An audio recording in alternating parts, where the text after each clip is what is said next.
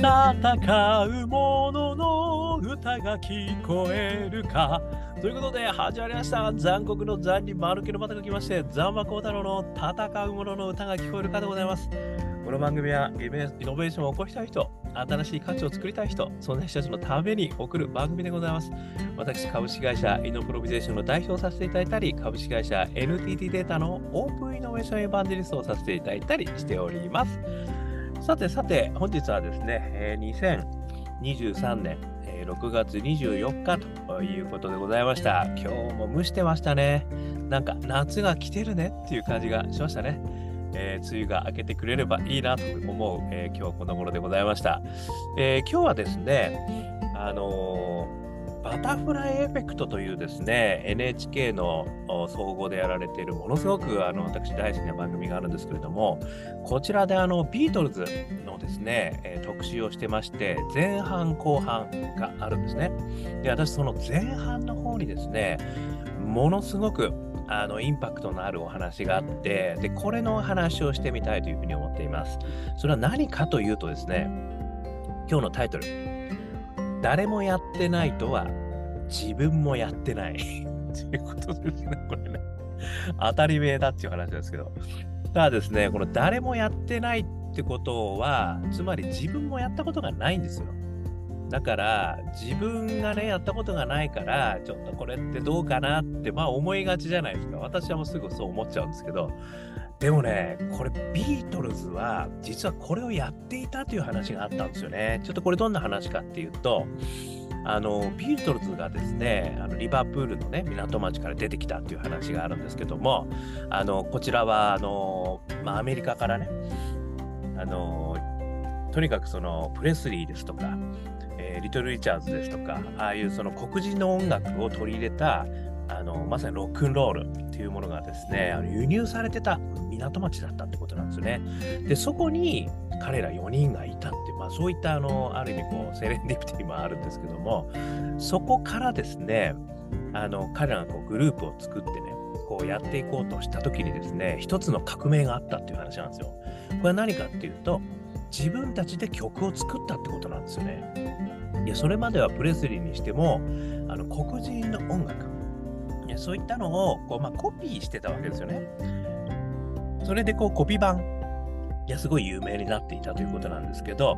あのビートルズはですねそこでやっぱり自分たちで作るっていうことをやらなきゃダメだというふうに決断して自分たちでやってみようっていうふうに思った。ここがですねまず本当革命の始まりじゃないかと私は思ったんですよね。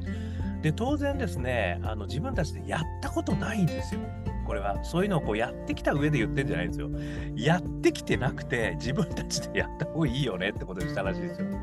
で、その時に、あのまあ自分のことをね、歌えばいいんじゃないのというところから始めたらしいんですけども、やっぱり最初はですね、全然いいものができなかったっていう話らしいんですよね。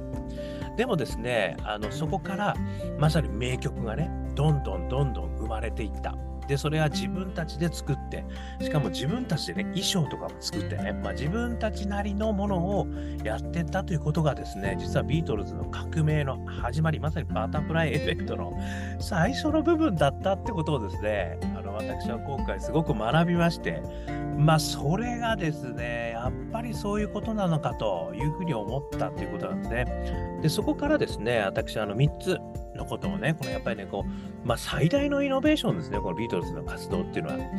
ここからですね、最大のイノベーションについて3つのポイント。1つ目、誰もやってないことは自分もやっていない。ここなんですよ。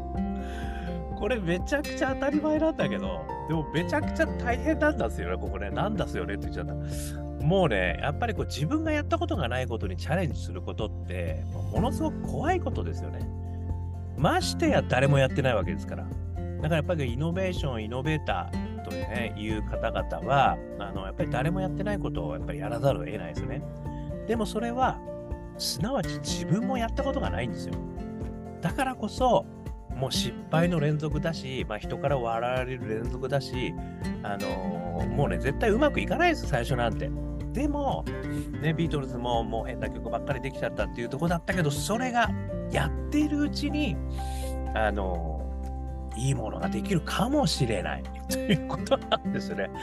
これがもうね、本当イノベーションの本質なんだろうなと思うんですよ。だからそこをやってみるかどうかなんですよ。誰もやってないことやりたいんだよねって言って、じゃあ、あの、こういうことやってみたらって、いや、ちょっと俺もやったことねえから大丈夫かなみたいな感じに必ず思うわけですよね。そこのこう、自分の中のこの矛盾のパラドックス、これをね、超えられるかどうかですよね。これが一つ目。そしてね、二つ目。自分を起点にするってことだと思うんですよね。これね、ビートルズもやっぱり自分たちのことを書けばいいんじゃねえのかっていうふうにあの言われてた通り、やっぱり最大のユーザーは自分なんじゃないかと思うんですよね、そういう時に。だから、やっぱり自分自身が、あのこれあったら本当面白いなとか、もうこれやったら俺死んでもいいかもしれないとか、もうめちゃくちゃこれやるのにもう寝なくてもいいかもしれないぐらいに、やっぱりその思うような、思えるようなやっぱりこと、それをやっぱりこうやるってことが大事なんだと思うんですよね。だからこれソリューションとかをね、考える上でも、まあ、自分とかまあ人の意見をこうね、重ね合わせたときに、いや、これはすごいことになるぞ、これはと。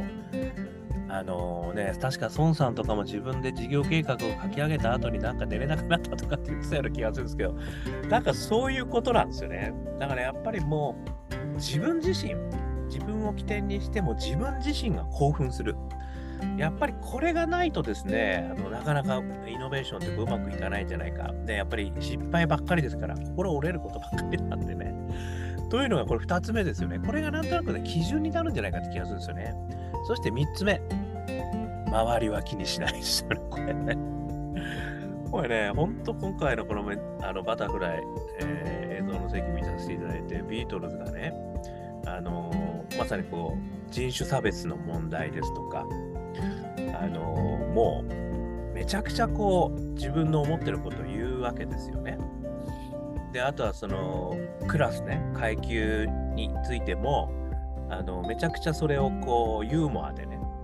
あのある意味こう上のクラスの人たちをこうユーモアでこう包んだりするわけですよ。これもね、やっぱりね、あの、本当にやっぱり周り気にしてないですよね。だ自分たちウェイをあの貫けるかどうかっていうことだと思うんですよね。だやっぱりそれが、あの、ある意味もう世界の熱狂をね、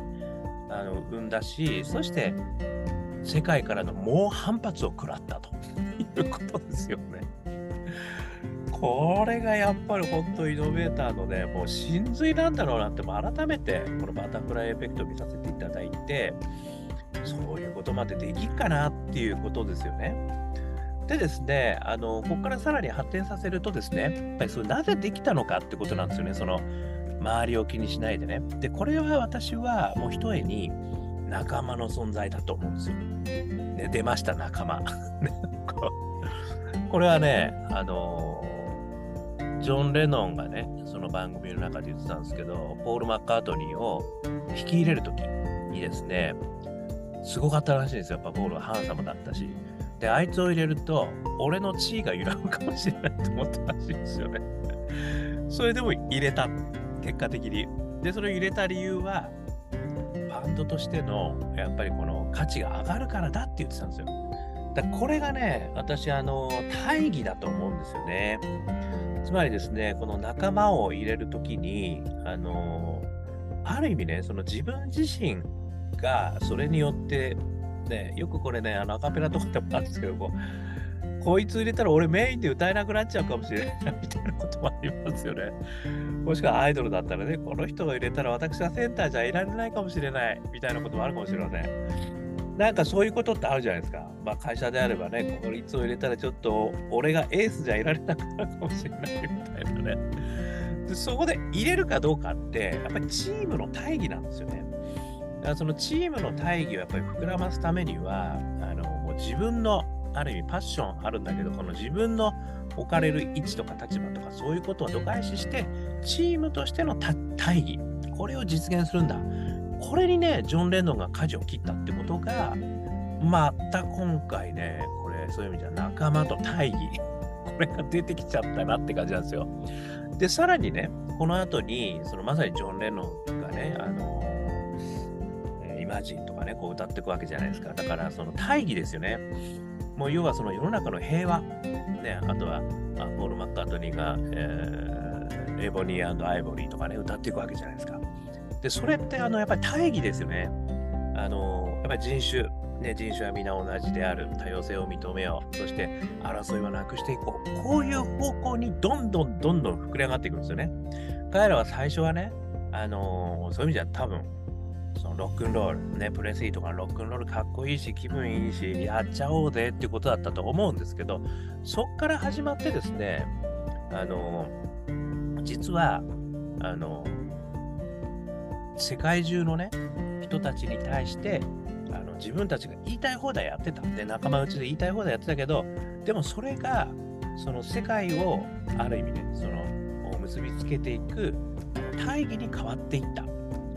これがね、あのやっぱり私はすごく一番、あのー、まあ、こう変わっていったことなんじゃないかなっていうふうにね、ちょっと思うわけですよね。だからそういう意味でそのパッションはね、ある意味、あのー、プレスリーみたいな、まあ、もしくはリトル・リチャーズみたいな、ノッポのサリーみたいなのやりたかった。で、大義としては、グループとして価値を上げるために、ポールを入れていった。そして、あのー、さらにね、広げる。世界をね、こう一つにしていこう。まあそういった大義がやっていくうちに生まれた。で、それを支えていたのは、その4人の仲間がいたからっていうね、パッション、大義、仲間、パッション、仲間、大義、このイノベーター3つのフレームがですね、やっぱりここには息づいてますねっていうのが私の結論でございました。ということでね、まあ今日あのお話ししたのは、誰もやってないことは自分やってないよっていう、ね、自分がやってることだけでやってたらやっぱり誰もやってないことはできない。まあこれはね、あのー、すごくあの当たり前のように聞こえるけども、実はすごく難しいことなんですよ。難しいことだし、できないことなんですよ、なかなか。だからこそ、イノベーターを目指したい、もしくはね、イノベーションを起こしたい、もしくは新しい価値を作りたい、自分らしく生きたい、そういった人たちは、そんなことをね、やってみたらいかがでしょう ということでございました。ということでね、これ、あのぜひですね、あの NHK 総合のね、えビートルズの革命、赤の時代、ノッポのサリーが起こした奇跡、これが2023年6月12日ですね。えー、そしてですね、えー、もう一つビートルズの革命、青の時代、そしてルーシーは宇宙行く。こちらもあの今 NHK プラスでね、あのやってます。えー、こちらは6月19日午後10時からですね、午後10時44分、えー、映像の世紀バタイフライエフェクト、ビートルズの革命、そしてルーシーは宇宙行く。で、これね、もう本当すごい見たらいいと思う。NHK, あの NHK プラスで見れなくても、NHK オンラインでね、あの後々多分見れるようになると思うんで、すごい感動しました。えー、ということでございました。少しでも、えー、皆さんの参考になりましたら幸いです。ということで、えー、YouTube、Podcast ね、毎日話しますんで、ぜひぜひ、えー、登録、ね、そして、えー、Facebook、Twitter、ね、こちらの方も、えー、コメント、ね、一言、見たよ、ね、いただければ嬉しいです。そしてですね、えー、我がアカペラグループ香港ラッキーズでは中年ワンダーランドというね、元気の出る曲、これストリーミングしては、え YouTube ね、ストリーミングしてるし、えー、Spotify、それから、えー、Apple Music、